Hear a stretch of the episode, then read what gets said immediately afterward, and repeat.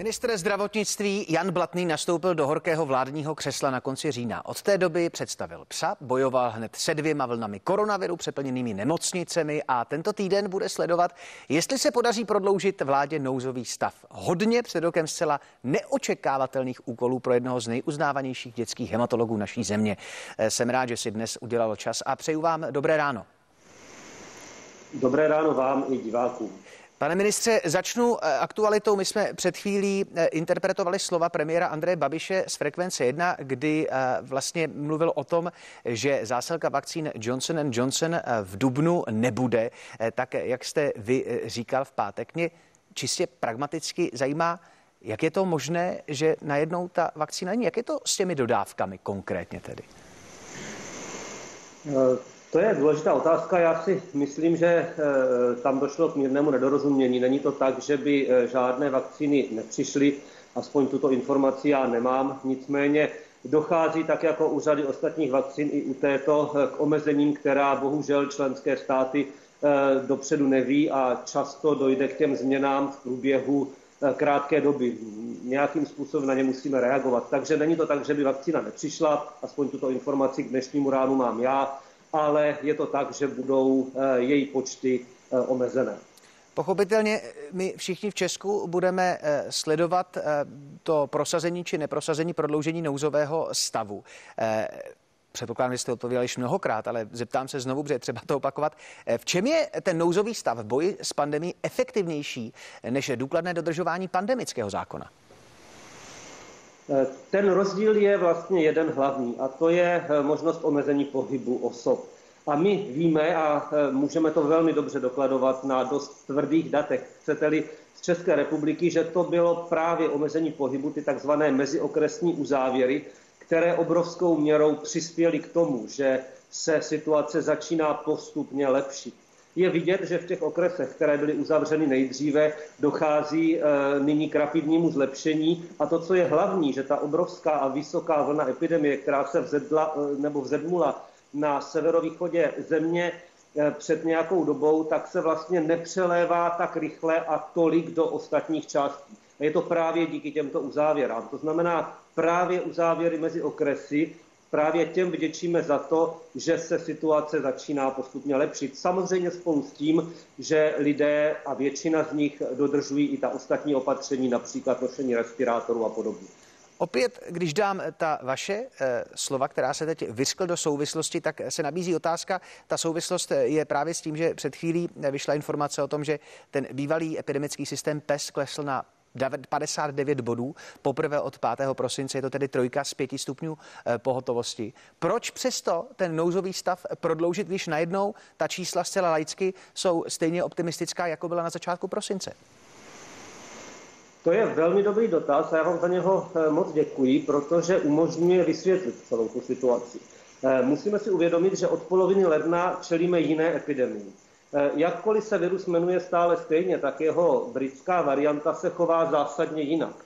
Představte si to jako eh, jinou nemoc, která je horší, zlejší, infekčnější, rychleji se šířící a je schopná ta naše dřívější opatření daleko rychleji překonávat. To znamená, jinými slovy, to, co stačilo na podzim, bohužel nestačí nyní a je potřeba, aby na horší typ viru byla i přísnější opatření. Je mi to nesmírně líto, ale je to tak. A právě proto i ten eh, původně eh, připravovaný skorovací systém pro psa eh, už není tolik validní a je potřeba zohledňovat i ostatní parametry, o kterých se tak často bavíme, jako je množství nakažených za týden nebo za 14 dní a zejména to, jakým způsobem je situace v našich nemocnicích. A tam je druhá věc. V současné době díky tomu, že jsme naočkovali už valnou většinu starších osob, které dříve skončily v nemocnicích a bohužel dost brzo i umírali, protože často podlehli tomuto onemocnění, tak v současné době se do nemocnic dostávají stále mladší a mladší lidé. Oni většinou přežijí ale budou v nemocnicích ležet o mnoho déle, někdy i o několik týdnů déle, než ti lidé, který, kteří nemocnice plnili na konci podzimu. A to je jedna z zásadních změn, která rovněž ovlivňuje zátěž toho systému. Člověk musí mít na paměti, že eh, situace se vyvíjí, to je takové kliše, které se používá, ale i ten vir eh, se mění a proto je jasné, že eh, ta opatření musí být dynamická. Děkuji za tohle vysvětlení. Když jste mluvil o tom systému PES, tak kdy očekáváte, že hlavní hygienička Pavla Svrčinová dodá ten jízdní řád rozvolňování, tedy novou alternativu systému PES, o které jste mluvil, že je nutností pro rozvolňování? Eh, už se na ní pracuje, eh, probíhala už jednání s ministerstvem školství, protože pořád naší nejvyšší prioritou je dostat děti do škol, zejména děti eh, prvního stupně a případně praktickou výuku na středních školách a postupně dále. Takže tato jednání už byla zahájena.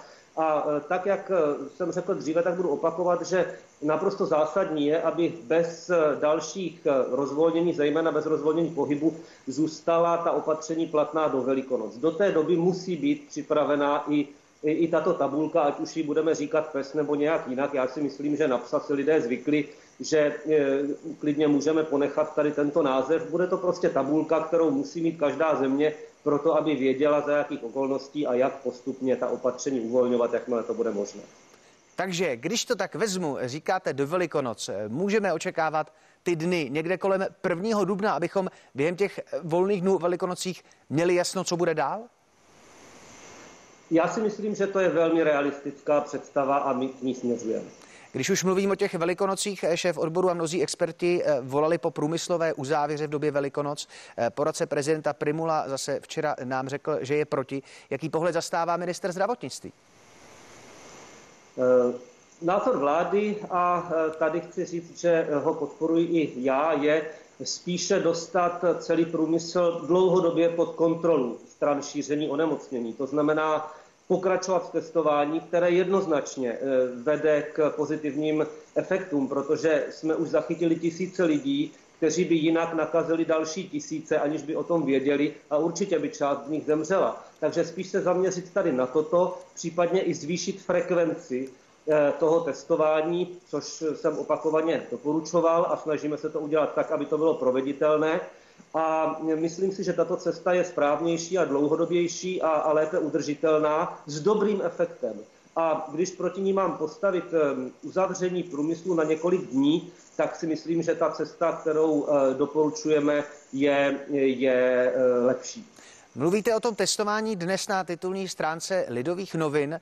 Eh, je závěr těch expertů, kteří říkají, že jsou obrovské rozdíly mezi eh, úrovní a úspěchu testů. A v té souvislosti mě napadá, jak se má člověk, který dostane ten papír, kde je napsáno, že antigenní test byl negativní, tak jak to má vlastně vnímat? Je tedy absolutně mimo ohrožení a může být spokojen a vlastně držet to? A nebo jak má vnímat to, že je negativně otestován? Podle mě velmi podstatné, protože člověku najednou si řekne, tak já mám tady negativní osvědčení, tak ta obezřetnost může mizet. Eh, ano, to je velmi, eh, velmi potřebná informace pro každého. My jsme si všichni navzájem ověřili právě v průběhu vánočních svátků minulého roku, že řada lidí to eh, nechápala dobře. Na rozdíl od PCR testu, který je pozitivní velmi dlouho, který vlastně zachycuje jakoukoliv přítomnost třeba i už neživého viru v tom těle, tak antigenní test vám jenom řekne v tu dobu, kdy jste si provedli test, jste s velkou pravděpodobností infekční anebo neinfekční. Vůbec to neznamená, že se ta situace nemůže změnit druhý den. Takže to, že si někdo jednou za týden udělá antigenní test, slouží jenom k tomu, aby se ti lidé, kteří jsou v danou dobu infekční, z toho systému mohli výjmout a nějakým způsobem se k tomu zachovali. Proto je potřeba ty testy dělat opakovaně. Myslím si, že jednou týdně to je taková hranice, spíše doporučujeme, aby to bylo, aby to bylo častěji. Ale v žádném případě, a tady prosím všechny spoluobčany, nepředpokládejte, že když máte jednou za týden negativní antigenní test, že jste celý týden zdraví. Když vám nebude dobře, když budete nemocní, když se budete cítit špatně, vyhledejte svého lékaře, může to být úplně klidně koronavirus. Další oblast, eh, která eh, spadá do vaší gestce, tak eh, to je očkování. Objevilo se doporučení ohledně prodloužení intervalu mezi dávkami vakcíny. V čem je podle vás to posunutí nepraktické? To posunutí má dva, dva aspekty. Jeden je odborný a tam naprosto souhlasím, protože toto je doporučení jak českých odborných autorit, tak například Světové zdravotnické organizace přidala se k tomu i EMA a další. Takže posunout očkování, tu druhou dávku, o něco tam, kde potřebujeme co nejdříve proočkovat co nejvíce lidí, a to my opravdu potřebujeme, je jednoznačně, eh, jednoznačně na místě a vůbec se spolupčané nemusí bát, že by je ta první dávka neochránila, protože už po dvou týdnech dává více než 80% eh, ochranu před závažným projevem onemocnění. A to je hodně. Řada běžných vakcín nemá eh, něco takového ani po dvou dávkách. Ale to, co je to, co je logistickým problémem, je, že musíme eh, to zajistit takovým způsobem, abychom třeba neohrozili ty, kteří už druhou dávku mají, druhou dávku mají zaregistrovanou. To znamená, nechceme, aby se eh, lidem měnily termíny a snažíme se to připravit tak, aby všechny ty technické složitosti, dejme tomu, které jsou s tím spojené, protože to bude klást daleko větší nároky na eh, ta očkovací centra, budou muset vést několik kalendářů za ráz, budou tam lidé, kteří budou vlastně přicházet podle různých očkovacích schémat, tak aby se toto zvládlo. Takže mým záměrem je ano vyhovět té odborné, tomu odbornému požadavku, ale udělat to tak, aby to pro občany i pro ta očkovací centra bylo co nejméně matoucí a složité. Včera se dosáhlo v Česku milionu, milionu eh, vakcín. Eh, kolik bychom jich podle vás ideálně měli mít eh, o měsíc později, na konci dubna? Kolik lidí by mělo mít vakcínu? Eh, je eh, splnitelná, splnitelný požadavek a věříme, že to tak bude, že by to mohlo být eh, kolem 3 milionů vakcín. Teď zpět k tomu současnému dění, k tomuto týdnu. Vy jste opozici poslal podklady o efektivnosti platných nařízení. Jak odhadujete, že ten boj ve sněmě bude? Jaké informace máte z řad opozice? Máte už dostatek hlasů na to, aby byl nouzový stav tedy prodloužen? Já si předně myslím, že, že to není boj, že je to, eh, je to snaha o domluvu, já to tak aspoň vnímám a ta jednání, která jsem zatím absolvoval, tak eh, proto svědčí, byla vedená opravdu velmi korektně a na odborné bázi, nikoli, eh, nikoli jenom na politické. Určitě ve sněmovně to bude mít, musí to mít i nějaký politický podtext, ale já vnímám, že si všichni uvědomují, že je potřeba udělat všechno pro to, aby minimálně do Velikonoc k zásadní změně těch opatření nedošlo. Když to totiž neuděláme, tak eh, na to doplatíme všichni. Já si myslím, že to tak, hm, jak si všichni vnímají a, a chápou. A chtěl bych říct, že i když se současná situace lepší, tak si uvědomme, že pořád v nemocnicích leží 8 tisíc lidí, nebo více než 8 tisíc lidí a na jednotkách intenzivní péče více než 1500 lidí. Takže rozhodně je potřeba nepodlehnout nějaké falešné, hm, falešnému uspokojení z toho, že se to začalo lepšit. Zaplať pámbu, že se to stalo, ale rozhodně musíme ještě aspoň eh, do Velikonoc vydržet. Pane ministře, děkuji a na závěr eh, jsem si říkal, že se na to prostě musím zeptat. Jo. Jak se odborníkovi, lékaři a člověku s apolitickou ambicí poslouchá a čte o případném odvolávání z funkce, který zaznívají z různých koutů politického spektra? Co to pro vás znamená? Eh, tak děkuji i za tu otázku. Asi vás nepřekvapí, že to samozřejmě není nic, co by bylo příjemné. Na druhou stranu vy jste to vlastně eh, si odpověděl. Já opravdu jsem nastoupil do toho místa jako odborník, eh, jsem lékař, budu tuto práci dělat se vší odborností a jsem zásadně proti tomu, aby se do odborných záležitostí a v současné době řízení epidemie a celé řízení rezortu zdravotnictví musí být jedině odbornou záležitostí, ničím jiným. A jestli se do toho bude míchat politika, tak to nebude dělat dobře. A ne, že to nebude dělat dobře mě, ale neudělá to dobře nikomu v této zemi. Takže to je můj názor a já trvám na tom, že pořád budu pracovat tak nejlépe, jak, jak umím a jak mohu a e, udělám pro to všechno. Děkuji mnohokrát. Naším hostem byl ministr zdravotnictví Ivan Blatný. Přeji vám příjemnou středu. Děkuji za pozvání. Krásný den.